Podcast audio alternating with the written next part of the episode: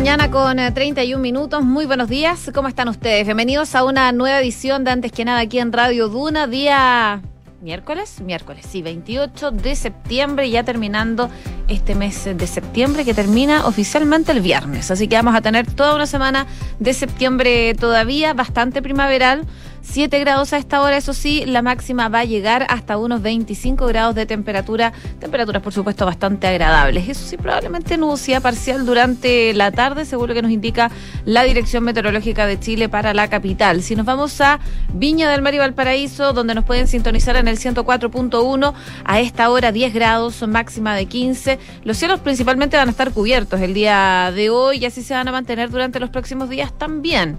Despejado, despejado no va a estar por lo menos hasta el domingo, según el pronóstico extendido de la Dirección Meteorológica de Chile.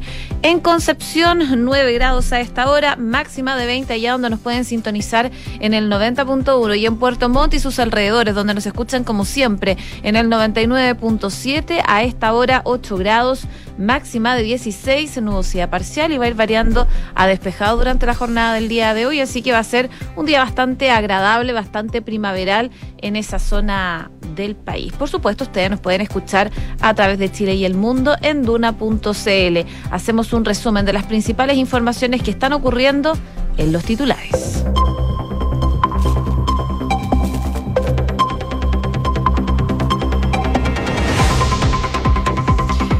Votación en el Senado, el gobierno advirtió que no va a publicar el TPP-11 hasta resolver sus side letters, declaraciones eh, que se dan eh, ante la discusión del mecanismo de solución de controversias de inversión de Estado, consagrado en el capítulo 9 del tratado, lo que es resistido por el Partido Comunista, por el Frente Amplio, los regionalistas y todos los de apruebo dignidad. El Senado aprobó extender eh, por 15 días más el estado de excepción en la macrozona sur. Durante la sesión solo hubo un voto en contra, que fue de Fabiola Campillay. Encapuchados quemaron dos camiones forestales en la ruta entre Purén y Lumaco. Uno de los conductores de los vehículos resultó herido por una esquila de vidrio debido a los disparos realizados por antisociales. El fiscal instruyó que las pericias de este nuevo ataque incendiario en la Araucanía sean realizados por la PDI. El gobierno no descarta la suspensión de los shows de Daddy Yankee tras los incidentes ocurridos anoche. El subsecretario de Prevención del Delito, Eduardo Vergara, indicó que evaluarán lo sucedido, donde se van a cursar multas si es necesario a los encargados de seguridad del espectáculo. La Comisión de Relaciones Exteriores de la Cámara acordó enviar una nota de molestia a la Cancillería por la foto del embajador de Chile en España. La instancia aprobó por 10 votos a favor y 2 en contra de las diputadas Carmen Hertz y Erika Ñanco enviar esta carta crítica hacia la conducta del embajador. En noticias internacionales, la Unión Europea reforzará su seguridad energética tras la fuga del Nord Stream y anunció que este incidente se trata de un acto deliberado. Suecia y Polonia ya han expresado que la tesis de, se da por un sabotaje y esa podría ser la causa más probable de las fugas de los ductos en el mar Báltico. El huracán Ian se acerca ya a Florida y amenaza con vientos catastróficos, marejadas ciclónicas e inundaciones. En la trayectoria pronosticada se espera que el ojo de Ian pase al oeste de los Cayos de Florida. Esta madrugada el fenómeno se ralentizó sobre el Golfo, lo que le permitió crecer en tamaño e intensidad. Y en el deporte, Chile no pudo vencer a Qatar en Austria y sigue sin ganar en la era del técnico argentino Eduardo Berizzo. Empató a dos. Ahora Chile debe enfocarse en la fecha FIFA de noviembre antes del Mundial para que eh, todavía espera la oficialización de los rivales. 6 de la mañana con 35 minutos. Comenzamos la mañana informados en Antes que nada con Josefina Stavrakopoulos. Por supuesto, ayer fue una jornada bastante movida en el Congreso. Se estaba evaluando la prórroga del estado de excepción, lo que finalmente eh, se aprobó. Se aprobó tanto en la Cámara de Diputados como en el Senado con 38 votos a favor, uno en contra y una abstención. Quedó aprobada esta prórroga eh, de la vigencia del estado de excepción en la Araucanía, en la región de la Araucanía y las provincias de Arauco y el Biobío. Ante esto, la ministra del Interior, Carolina Toá, dijo que el desafío que tenemos con las víctimas en la región es gigantesco y se ha hecho un trabajo en todo este tiempo que tiene múltiples dimensiones. Estas fueron parte de las palabras de la ministra del Interior que estuvo, por supuesto, en las dos sesiones, en la Cámara de Diputados y en el Senado. Escuchemos. El estado de emergencia es, como su nombre lo dice, una medida de emergencia para un problema que es profundo y requiere medidas profundas. Estamos trabajando en ellas. La primera tiene que ver con reforzar los equipamientos y los recursos con que se desenvuelven las fuerzas policiales y las fuerzas armadas en la zona. Eh, ahí dimos un detalle bastante amplio de medidas que se están tomando, por ejemplo, en materia de vehículos, ¿no? Donde hay problemas de larga data que se están enfrentando, por ejemplo, el hecho de que eh, la flota de vehículos policiales en el país tenga un 50%, la mitad está fuera de su vida útil. Eh, ya se, se tomaron medidas y en el próximo presupuesto vienen para atacar esa materia. Pero al mismo tiempo pusimos arriba de la mesa lo que consideramos que es el tema de fondo, que es la necesidad de una política pública de Estado que resuelva las deudas que la sociedad tiene con esa región, que son deudas sociales, son deudas de infraestructura, son deudas de inversión. En segundo lugar, la necesidad de tener un diálogo de alto nivel con todos los actores de la sociedad civil, de la comunidad regional, del país, del Estado, de las fuerzas políticas, para fijar una ruta de un nuevo trato del Estado de Chile con la región y particularmente con los pueblos indígenas y específicamente con el pueblo mapuche. Bueno, eso es lo que decía la ministra del Interior, Carolina Toá, eh, tras la aprobación en la Cámara y en el Senado de una nueva extensión del estado de excepción. Mientras tanto, durante la noche, una banda integrada aproximadamente por cinco sujetos quemó dos camiones que transportaban madera en la ruta entre Purén y Lumaco, en la región de la Araucanía. Este hecho ocurrió pasada las nueve de la noche en el kilómetro 14 de esta ruta, cuando los antisociales, encapuchados y portando armas de fuego, cortaron el tránsito de los vehículos de carga y procedieron a cometer este ilícito. Eh, bomberos de Purén eh, concurrió primeramente a atender la situación. Según lo que explicaron, es que recibieron el llamado de emergencia, controlaron los siniestros los camiones y eh, se retiraron. Ahí quedó Carabineros en el lugar. Mientras el coronel de Mayeco relataba que las primeras indagatorias indican que cinco sujetos portaban armas de fuego, estaban encapuchados y detienen a estos dos camiones forestales intimidan a los conductores y después eh, efectúan disparos al aire y, a una de las cabinas también, resultando lesionado por esquilas de vidrio uno de los choferes. Dicen que posteriormente los sujetos aplicaron algún tipo de acelerante sobre los camiones y los quemaron. Indicaron también que el fiscal de turno instruyó que las pericias y los procesos investigativos de este nuevo ataque incendiario sea realizado por personal de la PDI. El trabajo policial se va a enfocar principalmente en la búsqueda de evidencia que permita dar con los autores del atentado, toda vez que en el lugar no se encontraba eh, panfletos relacionados a la causa mapuche. Así que vamos a ir eh, viendo cómo se va desarrollando esa investigación.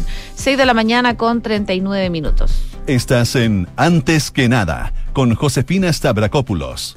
Duna 89.7. Por supuesto, seguimos revisando informaciones. Eh, un grupo de alcaldes, representantes de la Asociación Chilena de Municipalidades, encabezada por su presidenta Carolina Leitao, se reunieron eh, con el presidente del Senado, Álvaro Elizalde, y también con el presidente de la Cámara de Diputados, Raúl Soto. La razón era principalmente conversar sobre cómo podrán participar las autoridades comunales en el nuevo proceso constituyente. Bueno.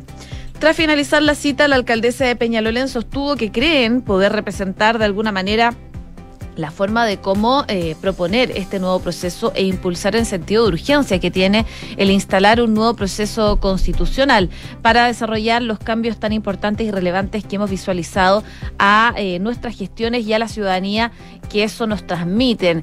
Eh, afirmó que muchos de los problemas tienen que ver con cambios estructurales, con los cuales dice hay que desarrollar e impulsar para ver las brechas, la inequidad, la descentralización y otros temas relevantes que obviamente tiene que abordar esta nueva constitución. Por supuesto, ayer en eh, Nada Personal, acá en Duna, estuvo conversando, profundizando este tema y esto fue lo que dijo eh, Carolina Leitao, la alcaldesa de Peñalolén. De la asociación y muchos alcaldes con los cuales conversamos de manera habitual de todos los sectores políticos donde entendemos dos tres cosas. La primera es la necesidad de reimpulsar el proceso constituyente, ¿ah? como algo que es un acuerdo transversal de todas las bancadas, de todos los partidos de la la que compone la asociación, que es muy diversa, hay banca independiente, derecha, izquierda, centro, todo, ¿ah? de todos los lados. Segundo, que este proceso sea rápido, o sea, con sentido de urgencia y no dejar pasar, no mezclarlo con la elección municipal, etcétera. Y tercero, que es lo más importante, y es que entendemos que quizá haciéndose cargo de los errores o de las falencias que tuvo el proceso anterior, que fue poco, como, como decimos coloquialmente, quizás le faltó calle, eh, lo que necesitamos ahora es justamente conectarlo con la calle. ¿Y cómo lo conectamos? A través de lo más cercano que tenemos que con la ciudadanía, que son los municipios y en el fondo los territorios en los cuales estamos trabajando. Hay entonces las declaraciones de la alcaldesa Carolina Leitao tras esta reunión que tuvo con eh, el presidente del Senado y el presidente de la Cámara de Diputados para ver cómo avanzar o cómo poder aportar desde las municipalidades en este nuevo proceso constituyente que se avecina. Los dirigentes de las municipalidades eh, estuvieron, como les comentaba, en esta reunión de diálogos que buscan generar una nueva redacción constitucional y al término del encuentro el presidente del Senado también adelantaba que se va a mm, proponer ante los partidos políticos que en la reforma que habilita el proceso constituyente se considere explícitamente el rol que les corresponde a los municipios. Fue parte entonces de las conclusiones que llegaron desde los municipios y también desde los presidentes de ambas cámaras en esta reunión que sostuvieron eh, de cara a este proceso constituyente. 6 de la mañana con 42 minutos. Estás escuchando Antes que nada con Josefina Stavrakopoulos en Duna. Un llamado al orden y la prudencia recibió el embajador de Chile en España, Javier Velasco, luego de que se viralizara una foto de él sentado en el asiento trasero de un vehículo junto a una persona descalza y que está recostada con sus pies sobre el regazo del el representante diplomático. Y es que el registro que se viralizó, por supuesto, en redes sociales eh, y que se viralizó por parte de la pareja, de hecho, del propio embajador Velasco, que es quien aparece en la foto, llegó hasta el Palacio de la Moneda, donde informaron que el presidente Gabriel Boric solicitó a la ministra de Relaciones Exteriores, Antonio Rejola, que se contactara con el militante de Convergencia Social y figura cercana al mandatario, es amigo del presidente Gabriel Boric. Y eh, claro, lo que explicaron desde la moneda es que ya la Cancillería se comunicó con el embajador haciéndole un llamado al orden y la prudencia. Esto fue lo que dijo la vocera de gobierno desde la moneda. La canciller eh, ya se comunicó con el embajador eh, haciéndole un llamado obviamente al orden y la prudencia, sobre todo en el uso de las redes sociales, eh, por solicitud del presidente de la República. Esta comunicación ya se efectuó, este llamado al orden ya se efectuó y entendiendo lo que el presidente eh, ha señalado, que tenemos que ser responsables cuando habitamos cargos que son públicos, que cuando somos autoridades tenemos que saber habitar los cargos. y por eso ya se estableció la comunicación correspondiente solicitada por el presidente de la República y ejecutada por, evidentemente, nuestra canciller Antonia Urrejola. No fue el único llamado de atención que va a recibir por lo menos el embajador Velasco, porque desde la Comisión de Relaciones Exteriores de la Cámara de Diputados acordaron enviar una nota de molestia eh, por las actuaciones del embajador de Chile en España, Javier Velasco, sobre todo por esta foto que se viralizó durante las últimas horas. Tras sesionar durante la tarde de ayer, la comisión aprobó por 10 votos a favor y dos en contra. Eh, en contra estuvieron las diputadas del PC, Carmen Hertz, quien preside la instancia, y Erika Ñanco de Revolución Democrática, de enviar esta carta para poder manifestar su molestia a la Cancillería por la conducta que ha tenido el embajador Velasco. El diputado de la DC, Alberto Undurraga, dice que se acordó enviar esta nota de molestia a la Cancillería por la conducta del embajador, quien no representa adecuadamente al país, ello por las declaraciones saliéndose del marco de lo que debe señalar un embajador y también por las fotos recientemente eh, conocidas.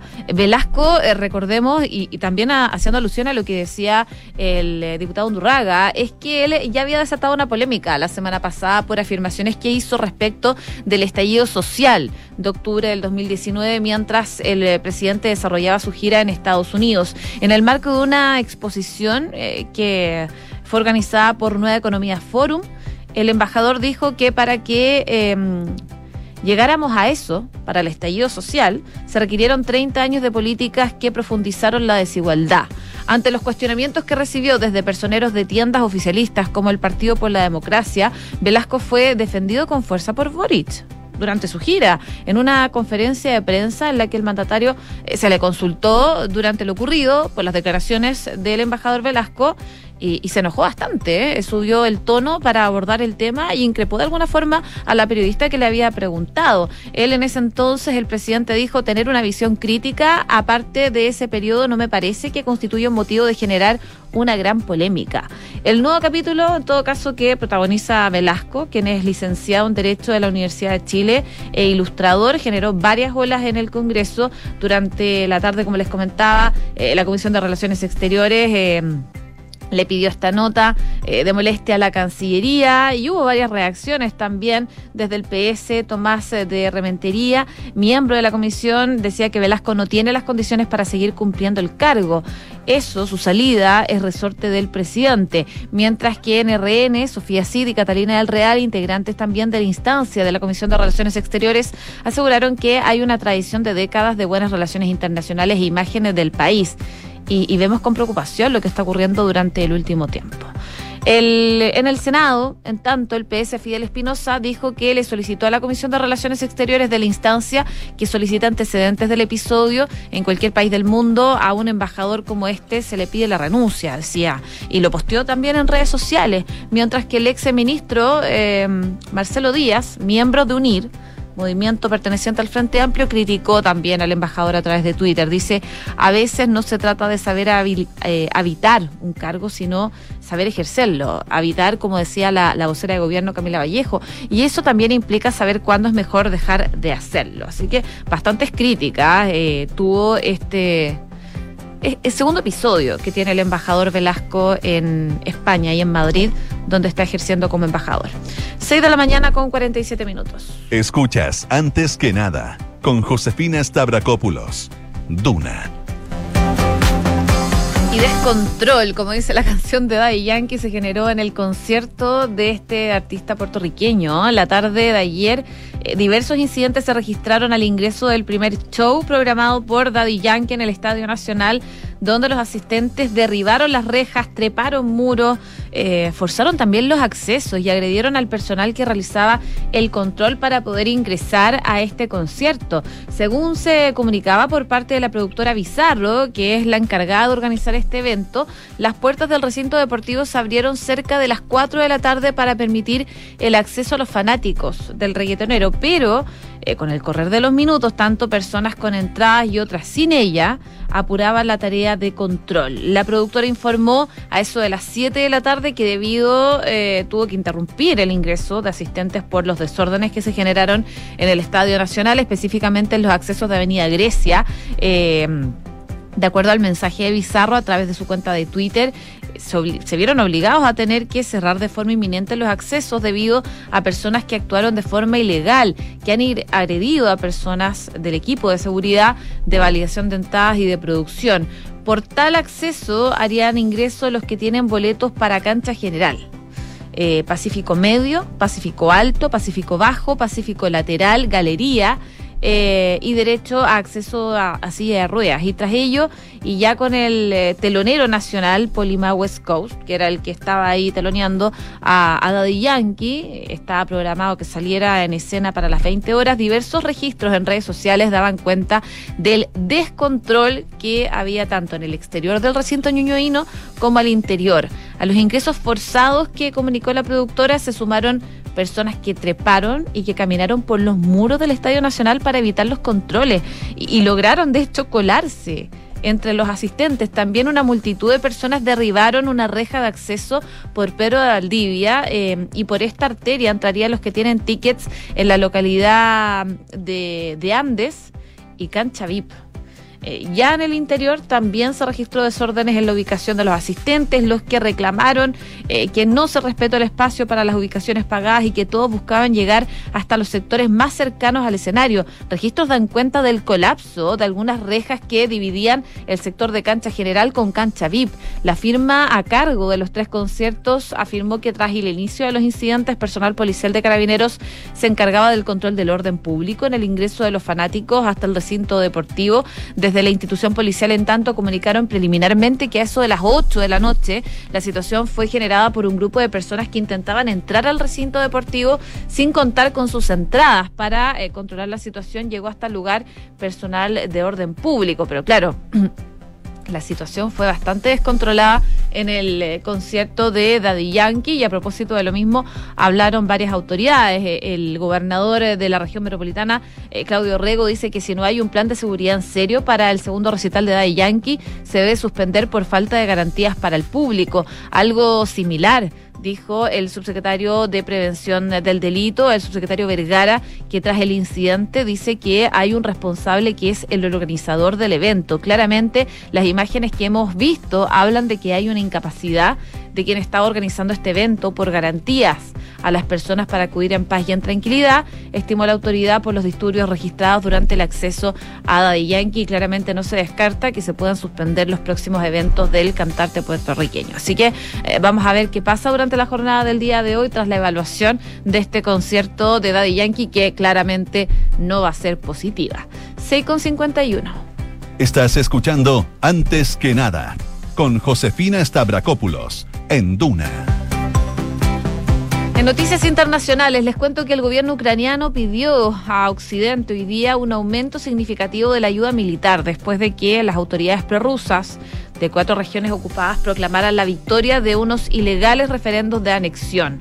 Ucrania pide a la Unión Europea, a la OTAN y al Grupo de los Siete aumentar su presión sobre Rusia inmediatamente y significativamente, incluyendo la imposición de nuevas sanciones duras y aumentar significativamente su ayuda militar a Ucrania, fue lo que dijo el Ministerio de Relaciones Exteriores en un comunicado. El ministerio habló en particular de tanques, aviones de combate, vehículos armados, artillería, entre otros. Kiev también pidió a todos los estados y organizaciones internacionales condenar inmediatamente las acciones ilegales del Kremlin en los territorios temporalmente ocupados de Ucrania y aumentar el aislamiento de Rusia. El martes por la noche las autoridades puestas en Moscú en cuatro regiones ocupadas de Ucrania reivindicaron la victoria de unos referendos de anexión calificados de una farsa por parte de Kiev y sus aliados. Entre tanto, el nuevo gobierno italiano, bajo la líder de extrema derecha Giorgia Meloni, eh, expresó que Ucrania puede contar con todo su apoyo en un mensaje dirigido al presidente Volodymyr Zelensky.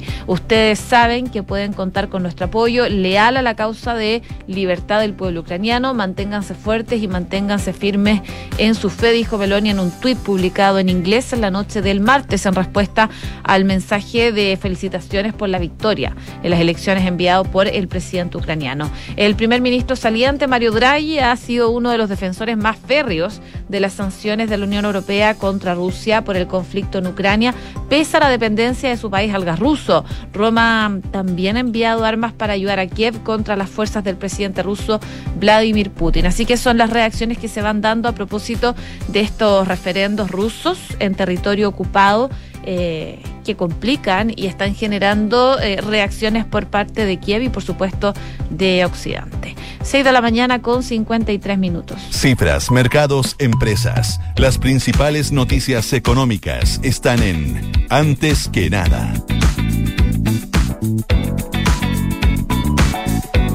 En el ámbito económico les cuento de la reforma previsional, porque el gobierno está evaluando subir en un 50% el tope imponible a unos 4 millones de pesos. El gobierno quiere subir este tope igualándolo al que se usa para el seguro de cesantía, es decir, desde las actuales 81,6 eh, UF unos 2.792.000 pesos, a unos 122,6 UF, 4.195.000 pesos, es decir, una alza del 50%.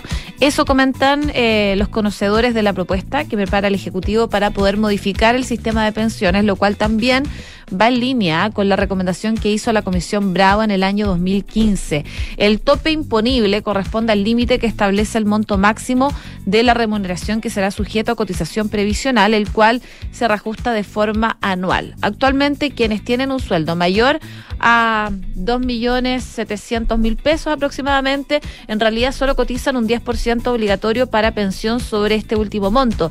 Y todo lo que ganan por encima de eso va directamente a su bolsillo, aunque previamente deben descontar, claro, los impuestos. Si bien un alza del top imponible se traduce en una baja de sueldo líquido que reciben aquellas personas que tienen salarios superiores a 81,6 UFs, como el ahorro para jubilación, es antes de impuestos. Se, mm, se podría producir acá una menor disminución de la esperada, según lo que comenta también eh, algunos expertos como la directora de Brain Invest. También aclaran que el efecto sería una baja de sueldo líquido producto de la cotización del 10%, pero como el empleador será quien deberá aportar el 6% de cotización adicional que propone el gobierno, será el empleador quien tendrá que desembolsar más dinero en estos casos. Lo mismo ocurre con el seguro de invalidez y de sobrevivencia. Parte de lo que se evalúa entonces en cuanto a la reforma previsional que, como dijo la ministra del Trabajo, sería presentada lo más probable a finales de octubre. 6,56. ¿Y sabías que puedes comprar de forma anticipada los servicios funerarios de María Ayuda? Entrégale a tu familia la tranquilidad que necesitan y estarás apoyando cientos de niños de la Fundación María Ayuda. Convierte el dolor en un acto de amor. Cotiza y compra en www.funerariamariaayuda.cl. Veralplan.cl es la única plataforma que te ayuda con tus inversiones, combinando tecnología con la mejor asesoría. Veralplan.cl invierte fácil y asesorado. ¿Y sabías que Banco Consorcio tiene una cuenta vista que te paga interés solo por tener saldo en ella? Conoce la nueva cuenta más y comienza a ganar 11,25% de interés anual por tu saldo. Solicita la tuya 100% online en consorcio.cl. Bien, a continuación, Duna en punto junto a Consuelo Saavedra siguen en la sintonía de Radio Duna acá, el 89.7.